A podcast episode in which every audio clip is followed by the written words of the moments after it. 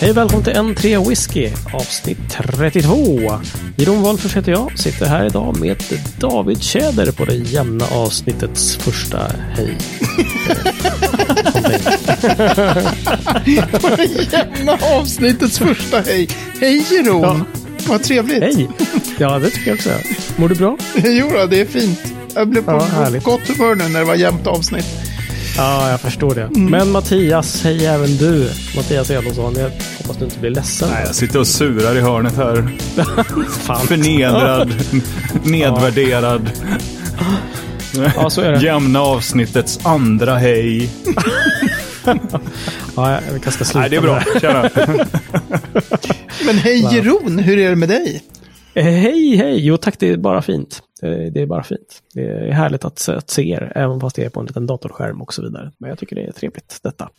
Har ni någonting i glaset ikväll? Eller Mattias, jag är helt ointresserad av vad du har i glaset. Vad hade du i glaset förra avsnittet? Ja, du fick ju något sånt här blindskott som ett vi aldrig fick reda på vad det var för någonting. Nej, men precis, precis. Jag fick ju ett blindskott av David som hette 2 juli 2019. Ja. Och nu har jag fått reda på att det var en, nu ska vi se om jag kommer ihåg här, sjuårig Glenn Rothes. Exakt. Okej. Single cask. Ja, visst. Ja. Gud vad du kommer ihåg. På eh, underbara 66 procent. Det förklarar en hel del. Där ja! Precis. Hoppla! David innan han berättade vad det var, han bara så här, du, eh, du, du vattnar den lite grann va? Ja. Och det gjorde jag efter ett tag. Jag provade rent först. Men det var...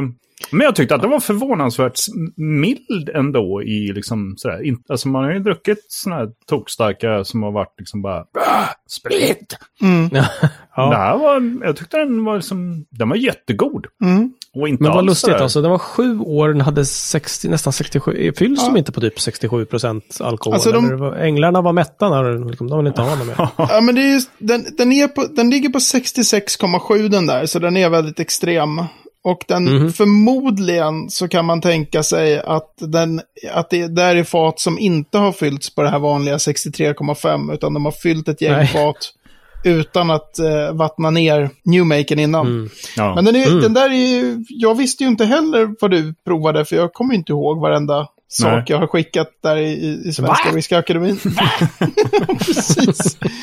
Men jag minns den där som en väldigt trevlig, den är ju, det är ju galet att den är så eh, redo liksom att buteljeras från en hogshead, alltså 250 liters fat på bara sju år. ja. Mm. Men det är ju, jag vet inte om det är så jättemycket destillerikaraktär egentligen i den där whiskyn. Men Vänta, vad sa god. du nu? Vad sa du nu? Destillerikaraktär? Vad sa du? Oj. Vad sa du nu? Säg Nej, men nu sa aldrig du- destillerikaraktär till mig. Jag höll på att bli dödad av en destillerikaraktär en gång. Ja. Nej, men, Ja, exakt. nej, men eftersom min roll i det här är ju The Idiot Abroad så undrar jag, vad är destillerikaraktär? Kan du utveckla det lite? I, Kan vi inte, inte prata alls om vad vi andra dricker? Nej, nej. ja, ja, ja, förlåt, förlåt. Ja. vad, vad dricker du, Jeroen? Skit i det du. Det är min hämnd för att jag var fråga två. Ja, Nej, två. Jag dricker inget särskilt. Det är en, en sex... Nej, en eh, Mackmyra, åttaårig Mackmyra från eh, The Ram Good Whiskey. Som, eh, Jävligt snygg etikett på. Ja, grymt snygg etikett. Den som har designat den etiketten, om man, tänk om man kände den personen. Ja, det kan du få göra. oh, Tack, trevligt. tack. Om du ger mig men mer det- samples. Ja, Ja, det här är en feisty little bugger, men den håller bara 54,5 procent ish. Eh, den är ju en, en liten eh, vårbris i jämförelse med Glenn Rottes. eh, Ja. den är lite, ja. Jag brukar tycka, faktiskt, det var ju då eh, jag och Lars Cederbro som buteljerade den där. Jag brukar tycka att den är god ungefär varannan gång. Alltså Ja, jag tycker okej. själv att den är så här, men fan den är ju riktigt bra. Så provar man nästa gång och bara, "Nej, va, den här är ju jättekonstig. Och sen Jaha, provar man igen okej. och bara, men den är ju bra. Den är, Jag tycker den brukar passa, passa bra när man har ätit ordentligt med en riktigt rejält god middag och man nästan behöver liksom antingen en sexa yes eller någonting lite mer feisty för att liksom spjälka liksom den här middagen. Liksom. Då tycker jag den brukar funka bra. Liksom. Sexa yes! Ja, men du vet när man har liksom säger jag är så mätt. Liksom.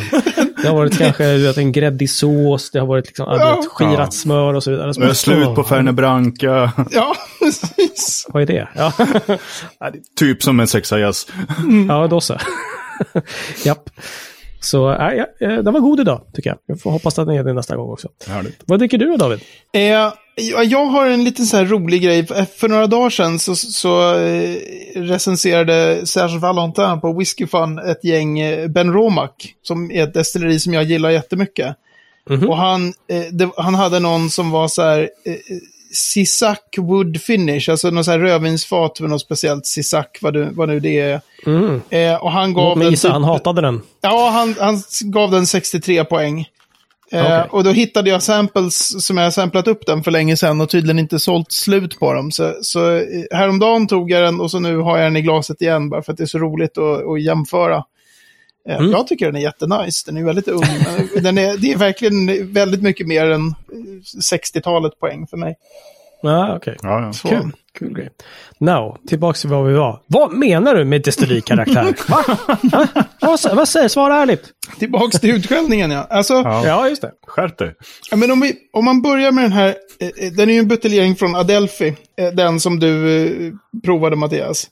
Och den, den är ju en sån här first fill, alltså första gången sherryfatet användes. De har buteljerat den efter bara sju år. Ja. Det, det säger sig självt att det där är ett extremt aktivt fat, att det, att det var redo. Ett så stort fat ska inte vara redo efter bara sju år. Nej. Och den, med destillerikaraktär blir det då så här, den, i alla fall jag då, kan inte känna så här, och gud vad den här är Glen Rothe sig. Utan den är liksom en cherrybomb som, det känns som att så här, man hade kunnat hälla i nästan vilken råsprit som helst eh, om den var orökig från Skottland i det där fatet. Och det hade blivit ungefär så där. Alltså det är, Ja. det är fatet som är eh, Smakgivaren och, och karaktärsgivaren här liksom. Ja, men precis. Alltså att det är otroligt mycket själva... Det, det, finns inget som, som jag känner är så här, det här är så typiskt för det här destilleriet i den här whiskyn. Utan Mm, det är en sherrybomb. Mm, mm. Men vad, vad har Glenn Rothes annars för, för liksom karaktär skulle du säga som, som finns? Vad, Ja, det skulle man, eh, om man skulle beskriva dest, destillerikaraktären för, för Glenn Rothes då? Alltså jag har ju trampat totalt i klaveret som sa det om en Glenn Rothes då, som sa det om Mattias. För jag är ju inte jättehemma på det. på, på liksom det destilleriet så. Så jag vet inte heller om jag skulle egentligen, om den hade haft jättemycket destillerikaraktär, om jag hade kunnat så här, någonsin egentligen. Alltså, jag vet, jag tror att det var Lars som någon gång när vi hade en så här blindprovning sa så här, ja det är ju, det är ju liksom en, en, eh, en helt habil whisky, men det är ändå något fel på den. Det brukar betyda Glenn Rothes. Och så var det det. han, inte så, han är inte så förtjust. Eh, jag har väl inte heller varit jätteförtjust. Liksom. Det där är nog den, den egentligen enda som jag verkligen, verkligen har gillat. Men jag har inte provat så jättemycket Glenn Rothes. Mm, Men okej. om man tänker sig... ehm, Ja, men destillerikaraktär i stort egentligen då? Vad, vad, vad pratar man om liksom? Att det, ehm, ja, men de flesta brukar ju ha liksom, just apropå sherry, liksom, att de har någon sherrylagring och sådana grejer. Så att det är kanske inte bara... Nej, men om om man, hur- om hur man tänker man sig, eh, om man tänker sig eh, vår, som vi alltid kommer tillbaka till, Lafroig 10. Mm. Eh, Lafroig har en, har en Lafroigighet i... Lafroigighet. Hallå. Eh, det finns en Lafroigig rök som jag inte vet hur jag ska beskriva. Det, det är en annan rök i Lafroig än i Ardbeg till exempel. Mm, mm. Eh, om man provar Lafroig som inte är asgammal då, för då är, blir det ju på ett helt annat sätt. Mhm. Då okej. tycker jag liksom att det, det finns någonting i den där röken. Jag tycker ofta att, de, att det finns grapefrukt. Jag tycker ofta att de har em, så här typ apotek, medicin, någon så här plåster. Ni ser helt... Mm. totalt nollställda ansikten här på datorn. Bara, Hur fan smaka plåster? Har du smakat på plåster? Har du inte läppjat på ett salvekvick grabben? Då är det dags att... Men du, är det Relax. salvekvick eller är det sån här lite med så här Disney-bilar på eller? Vilken Ja, sorts precis. plåster snackar vi här? Genomskinliga, vattentäta. vilket, det är full frontal attack här på stackars mig nu. Så här. Ja, men, när, när du slänger ur att någonting smakar plåster, då måste du ha på fötterna. Du kan inte bara hitta på en massa grejer så här. Nej, det På smakar fötterna, ju skavsår. USB-sladd. liksom, vadå? Så här. Ungefär som när vi pratade om att jag, att jag sa att eh, österrikisk whisky, jag hade provat några som smakade gummistövel. Det är ju samma sak där. Man, eller att när jag, när jag skriver att någonting smakar asfalt, då menar jag ju så här, det smakar så som de sakerna doftar. Ja, så jag har inte right. ätit plåster liksom, men det, finns, det smakar som plåster doftar. Om Men vi alltså- ser någon jävla dåre uppe i Farsta som går omkring och slickar på marken så är det David som vill veta hur Skaffar asfalt nya smakar smakreferenser. i olika temperaturer och luftfuktighet. ja. Ja, just det, det är fuktigt idag. ja, just Jag det. måste ut och slicka asfalt. Precis. Stör honom inte, det här är viktigt. Ja. Plockad champinjon mot champinjon. Ja. ja. Nej, men så det, det finns vissa saker, tycker jag, som är så här, det här känner jag igen som Lafroig. Mm. Och det, så kan det ju vara, en del är ju bättre än andra på att hitta det, men man brukar prata om att det finns vaxighet till exempel i Klein Leash, och det, alltså det finns massor med olika sådana här.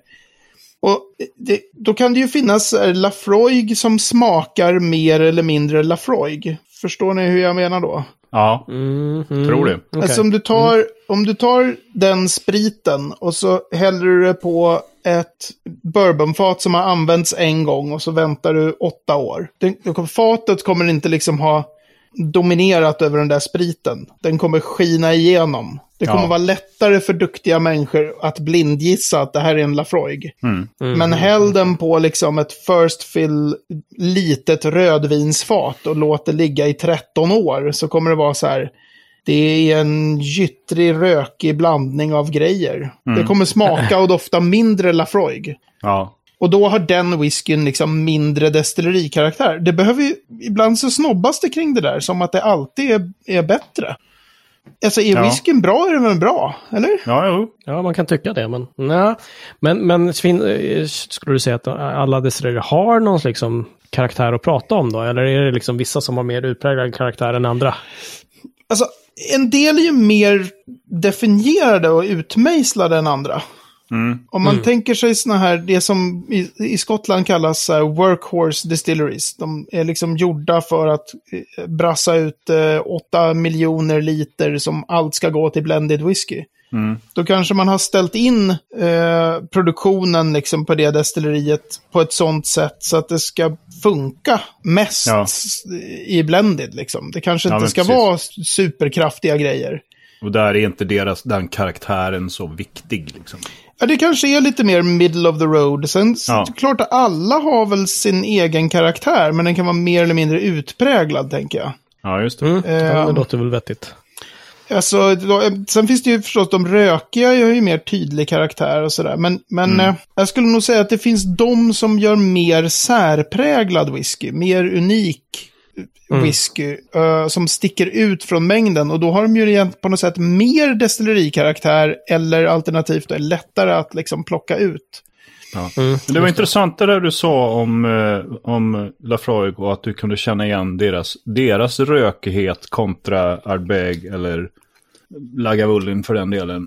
Ja. V- vad- vad beror det på? Är det för att de liksom använder annan sorts torv eller liksom, vad, vad, kan, vad kan det bero på? Eh, ja, Eller det- beror det på liksom själva receptet från början? Det, som beror, nog, det beror nog mer på liksom hur de jäser och hur de destillerar. Ja, Fast det, om man, jag tror att det är ju så här, om man tar Lagavulin och Kolila är ju bättre att jämföra. För de har helt olika rökprofiler. De använder bokstavligt sett exakt samma malt. ja. Från samma mälteri med exakt samma ppm-halt. Och då, de Okej. är väldigt olika. Ehm, Det är ju roligt. Lafroig har ju lite annan ppm-halt och gör ju en del golvmältar en del själva, så det kan ju spela in där liksom. ja. Ehm, men det är förmodligen mer hur de destillerar och hur pannorna ser ut och hur de Ja, jäser och allt sånt. Mm, mm. Men det är ju, jag menar som nu när du fick den här blind, nu har du ju några till sådana blindskott att, ja, ja. att dra det igenom så här. Om man har gjort det mycket så finns det, det finns några grejer som är så här, men vänta nu, den här grejen, för det mesta kommer jag aldrig på vad det är, men bara den här, Nej. den här Mm. tonen liksom, det är ju, det är, ja, det här är ett destilleri det, jag har liksom. provat Ja. liksom. Ja. Ehm, Ja. Men det är väl lite som, om man tänker vinsnobbar, de brukar ju gi- gilla när det är så här, den, det här det, det är, från det och det stället och det ska smaka av att det kommer från det och det stället. Mm, just det. Jag kan ju tycka ibland att det spelar väl ingen roll egentligen. Nej, Alltså- det är klart att det inte gör, men det är ju lite kul att kunna så här, Ja, ja, särskilja. Ja, det är lite kul Mm. om, om en Lafroig doftar och smakar Lafroig. Men om en Lafroig är skitgod och Mm. inte doftar och smakar Lafroig så är den ju fortfarande en väldigt bra whisky. Det finns några Ja, ja. eh, snack om att den här eh, Jim Murray, Whiskey Bible sexist-snubben, Ja. att han ska ha provat någon sån här Ardbeg 1974, alltså lagd på fat 74, och där han ska ha sagt att så här, det här är en fruktansvärt god whisky. Men eftersom den inte doftar och smakar som en Ardbeg 1974 så kommer den få ett mycket lägre betyg. det är så här, what? det finns Ja, ingen, Okej. för mig finns det ingen logik i det alls. Liksom. Nej, men verkligen inte. Är den god så är den god. Ja, Ja, Ja, precis. ja, det.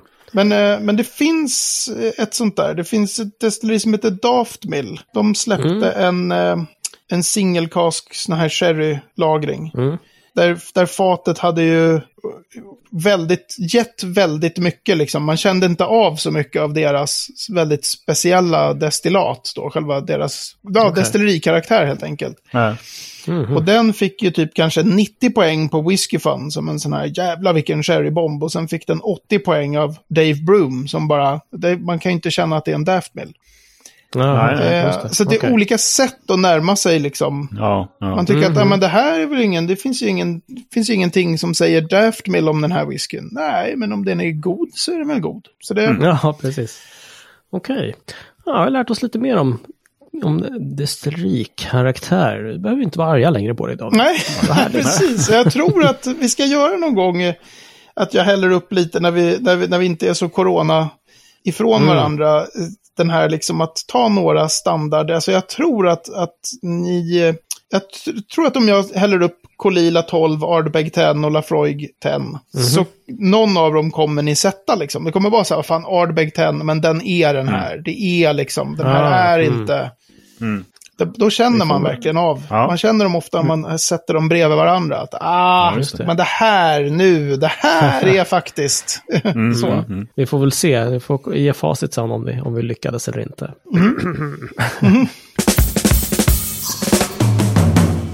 Yes, hörni, vi sticker emellan här med en liten läsarfråga tänkte jag. Ska jag läsa den här? Den är från Max Brodén. Han skriver Hej, jag är lite nyfiken på vilken bourbonlagrad single malt i Systembolagets sortiment du, han David, anser är bäst. Alltså ingen slutlagning på något annat. 100% bourbonlagrad. Gärna ett rökigt och ett orökigt svar. Och gärna ett core range-alternativ. Då jag antar att eh, de bästa kanske är av independent botters. Eh, vore lite rörigt kanske, skriver han också, men vore cool och kul att höra. Eh, Förstod du frågan? Ja, jag, jag kommer nog bara köra core range-tankar där i sådana fall. Alltså sånt som man kan liksom hitta gång på gång på gång. Mhm. Eh, alltså det där är ju min mammas gata, på säga. Det är ju det som jag tycker är allra bäst. Alltså bara bourbonfat. Inga hur? slutlagringar, Ja. inga... Men jäkla vad hjärnan går i spinn här nu när en sån där... så kommer man vara så här, åh, varför sa jag inte den där? Och Just det. jag passar på att så här googla en grej. Mm, Jaha. För, för jag ens kan säga Altmore 12, för jag vet inte om den finns på systemet längre. Jaha, okej. Det vore okej. lite synd om jag säger så här, det här är en jättebra. Men du kan inte hitta den. Ja, Altmore faktiskt 12. Pilota dig. Nu ska vi se, för de, den, de slutade liksom promota den, noll produkter. Nej, då ska Ah, inte säga den då. Glengoyne eh, brukar det vara någon. Ja, någon men också, den, eller? eh, den är, de är, ju- har ju mer sherry-racet. Alltså om man, Alltså, om man säger Mm. ett, ett, ett rökigt alternativ, 100% bourbonfat. Mm. Det måste bli den gamla trotjänaren Ardbeg 10. Ah, Ja. Jag vet Fair. inte Varför riktigt. krångla till det? Ja, mhm, eh, det, det kan efter den där som jag nämnde sist, den där blindprovningen av den här Ledaig, L-E-D-A-I-G 10, så kan det vara så att den, den är faktiskt kanske till och med bättre. Men jag vet inte om den är på bara bourbonfat, jag kommer inte ihåg. Okej. Men alltså, Ardbeg 10 går ju hem alltid tycker jag. Som den, mm. Den, en rökig bourbonlagring. Right. Åh, gud. Så ska man då? välja Ja. en Han orökig. våndas han, doktorn. Ja, herregud. Det blir ett timslångt avsnitt för jag kommer sitta och gnida här nu. Ja, precis. Vi Ja. kör på lite pausmusik här nu. Ja. Dum, dum, dum, dum, dum, dum, dum, dum. Ja. Åh, helvete vad jobbigt det här blev. Ja, Mattias var hemma, är bra? Bra radio det här. Ja, eller? Precis. Kan Tre, det vara... Three, two, one, zero! Ehm, det kan ju kanske vara Craigelliki 13. Ah, Ka- Den är ju elak och väldigt, eh, ganska extrem ändå. Mm. Men jättegod. Den är Ja, den är, jättegod. det är fina grejer. Mm, men den, där igen, alltså jag är, inte, jag är inte hundra på att det bara är bourbonfat i den. Men, men jag tror det. Ehm, Okej. för ett billigt, snällt alternativ, eh, och den hade jag också som blindprovad häromdagen och, och blev imponerad av. Och trodde inte alls att det, att det var den. Det var ju faktiskt Old Pultneys 12-åring. Den är ju på bara 40% så det ska man ju ha fördragsamhet med att den är på 40. En del gillar ju inte det liksom. Nej, okej, okej. Den imponerade på mig. Ehm, det var mycket snällare än vad jag mindes den. Jag tror de har börjat köra mer first fill bourbon i dem kanske. I receptet. Okej, okej. Ja, Gud vad jag kommer lida av det här sen alltså. Ja, vi kanske får återkomma i frågan och då kommer det tre snärtiga, liksom orökiga Ja, precis. grejer i nästa avsnitt. Är man, är man någonstans utomlands eller köper utomlands ifrån så tycker jag en doldis, som det pratas för lite om, är den här Altmore. Deras 12-åring, alltså den är ofattbart bra. Mm. Orökig bourbon med mycket karaktär, liksom. Inte det här att det bara är mjäkigt. Mm, Men eh, ja, Nice. Vi hoppas Max att du fick lite svar på din fråga. Och eh, annars får du bara höra av sig igen. Som en boll kommer jag tillbaks och ber om eh, orökiga bourbonfat. ja usch. Eh, Jag, jag, jag, jag kommer drömma mardrömmar i natt alltså. yes, hörni, det är dags för veckans ord som jag har fått av Göran Lundqvist. Och han vill veta lite mer om Old Bottle Effect, eller OBE. Mattias, kan du berätta mer om... Eh, ja, Old Bottle Effect. Det är alltså när den där gamla flaskan som du har stående längst in i skåpet helt plötsligt pockar på uppmärksamheten och säger hallå, kom och drick mig. Eller hur David? Visst har jag rätt? Det är helt sant. Det, det, det är skriket från, skriet från vildmarken, fast det är från in, längst in. längst Ja, in i skåpet. Och när du häller upp den så bara, för sent. Nej, det är antagligen inte det. Eh, Jag försökte bara verka lite klok. Ja, Snyggt, Följer bra jobbat På jag. eget grepp direkt. David, Alltså- vad är Old Bottle Effect? The Old Bottle Effect är det som har hänt med en whisky för att den har legat aslänge på flaskan.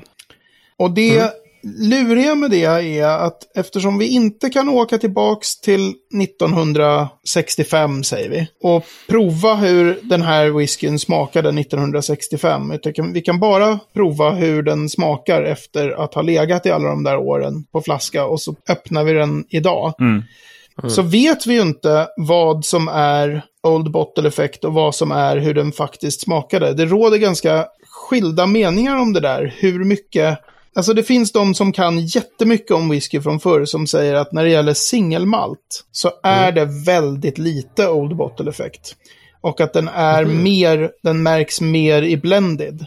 Sen finns det andra som säger att ja, men det, det händer grejer jämt i flaskan. Och även för singelmalt så har de ändrats jättemycket. Men allt det där det liksom ingår på något sätt när du, när du öppnar en flaska som har, Mm. som har stått. Och då ska ju vara då, jag menar det ska vara minst 20 år. Mm. Men, men Jaha, säg okej. 30-40 år liksom. Det är när du öppnar whisky från för länge sedan. Den, det, det är inte så här, den har legat i flaska i fem år, så nu har det hänt grejer. Utan Nej, det är ju det här med whisky från förr liksom. Just det, men då menar du alltså oöppnade flaskor då som har legat i sin... Eh, legat där i 20 år. Ja. Inte liksom en, en öppnad flaska går ju åt eller blir dålig på bara ett par år ju om du har lite otur och mycket luft i den. Liksom. Ja, men precis. Det, så det här men då är... pratar man alltså inte om old bottle effekt egentligen. Nej, utan då är det bara vad som har hänt av oxidering eller att du glömde den längst in. Du, du drack halva och sen så blev den stående i tio Mm. år längst in och så tog du ut den och så smakar den eh, liksom lite bland och tråkig och sådär. Det är inte old bottle Ja. effekt, utan då är det bara Nej, okej. att det har oxiderat eller så. Så det ska vara en Mm. oöppnad Mhm. flaska från för länge sedan. Och en del Okej. av dem, eh, tonerna är jättenice. Och en del av dem beskrivs som jätteilla. Eh, så att det finns, eh, Blended då kan få såna här eh, kartong och wellpapp till exempel. Det är ju inte, jätte, jättehärligt. det är inte jättekul. Nej. Eh, en annan som kan bli är såna här gamla smutsiga kopparmynt. Och den är ju helt underbar. Jaha, alltså lite okej. smutsigt kopparkänsla. Okej, jag Så kan när verkligen se det David framför mig. inte Jag är kan ute inte och slickar asfalt så brukar han sitta hemma och peta in kopparmynt i munnen bara för att känna. Smutsig metall, ja. Ja. Nej, men vi hade, jag, jag, Copper coin up your nose I'm afraid. jag, jag blindprovade någon gång en Yamasaki 18-årig. Det är ju en fruktansvärt bra whisky. Och jag var så här, den här, det här är whisky buteljerad liksom. Det här är singelmalt från 60-talet eller någonting. För jag tyckte det var så mycket av de här Mhm, härliga, mhm. gamla, liksom lite smutsiga toner. Så här, ingen, jag var, och jag var, det här var ju med Svenska Whiskyakademin, jag var så här kaxig och bara, Mm. ingen människa skulle buteljera sån här whisky idag. Det finns ingen chans liksom att det här, så bara, det var en Jamma 18. Sen vid något annat tillfälle, då var jag också så här, det här är whisky från jättelång tid tillbaka. Då var det någon Red Breast. Helt modern whisky. Den bara råkade ha sån stil som var Ja. extrem Aha, old school. okej. Liksom. Coolt. Men eh, det, det, det är... Det kan, alltså... Whisky länge i flaskor kan utvecklas bra och de kan utvecklas väldigt, väldigt illa. Och det Mm. vet man inte förrän man har öppnat.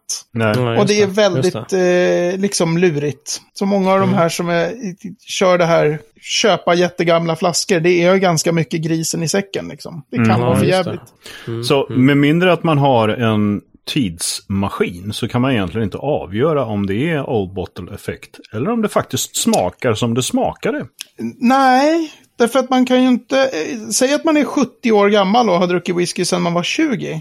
Då har ju ens ja. egna Mm. smaklökar förändrats på hela den där tiden. Och ens eget minne av hur någonting smakade har ändrats. Mm. Så jag tror man kan aldrig liksom veta riktigt hur en whisky var då. Nej. Mm. Och då är vi framme vid veckans destilleri. Mattias, care to enlighten us. Nej. Vad ska David prata om nu? Idag ska han prata om eh, Darth Vaders destilleri. Det är nämligen Imperial. Tre minuter. Okej. The Empire Strikes Back. Imperial, det här blir inte lätt. Jag kan inte jättemycket om Imperial. Imperial är ett nedlagt destilleri. Eh, Det lades ner, oh, herregud, kanske någon gång på sent 80-tal. Det roliga är att Ja, okej. eh, det stod kvar jätte- jättelänge, så det stod kvar tills för bara några år sedan. Och sen så eh, rev de till sist hela alltihopa. Det finns så fantastiska bilder på sån här, från en sajt som heter Derelict Places, råkar jag veta, för jag försökte få tag på de bilderna till min whiskybok. Där de har fotat Aha. Imperial när det är så här totalt nedgånget och pannorna står kvar. Allt. Det är fantastiskt. Och så byggde de ett nytt destilleri Ah. som heter Dalmunak där på den platsen. Ehm, jag har inte smakat mycket Imperial. Det jag minns är ett relativt, ett par sådana här relativt snälla eh, whiskys. Det var ju ett blended, alltså ett destilleri som producerade för blended. Och när grundades Mm, Imperial? Alltså jag visar ju min ofattbara okunskap här. Ofattbara ordet som Ja, den, den, det är bottenlöst killgissande från, det är kväkande från okunnighetens träsk. Killgissarna från Hokunnighetens träsk. Den Jag, jag vågar gissa på 1890-talet kanske, men det kan vara helt åt. För det blir många rättelser och såna här mm, i, um, i post-production på det här. Precis. Åh, jag kommer få slita. Men så det är ungefär det jag kan om Imperial, faktiskt. Det blir, jag, kan, jag kan omöjligen fylla tre minuter. Ska jag kolla in mitt bokmanus och så kan jag rätta mig själv samtidigt? Nej, det behöver du inte Nej, göra. Inom tre? eh, här, Nej. eh, nej, nej, försvinn! Nej, det är it operated sporadically between 1897 Åh! and 1998 står det här till och med. Ja, 90-talet alltså. Ja, det var som fan. Men Demolished 2013. Så, ja, du ser. Underbart. ja. 1890-talet, I rule. Ja, Och du är så ödmjuk. Hur känns det? Ja. Rent jävla turskott.